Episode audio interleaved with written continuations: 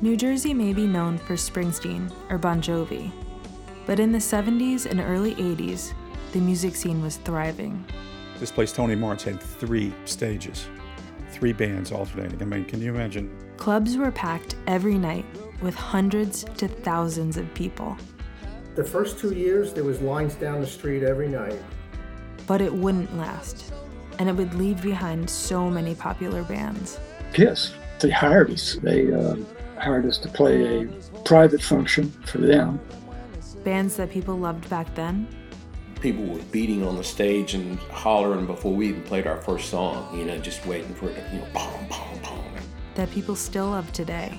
I wonder if they ever knew just how important they were to a lot of people like me.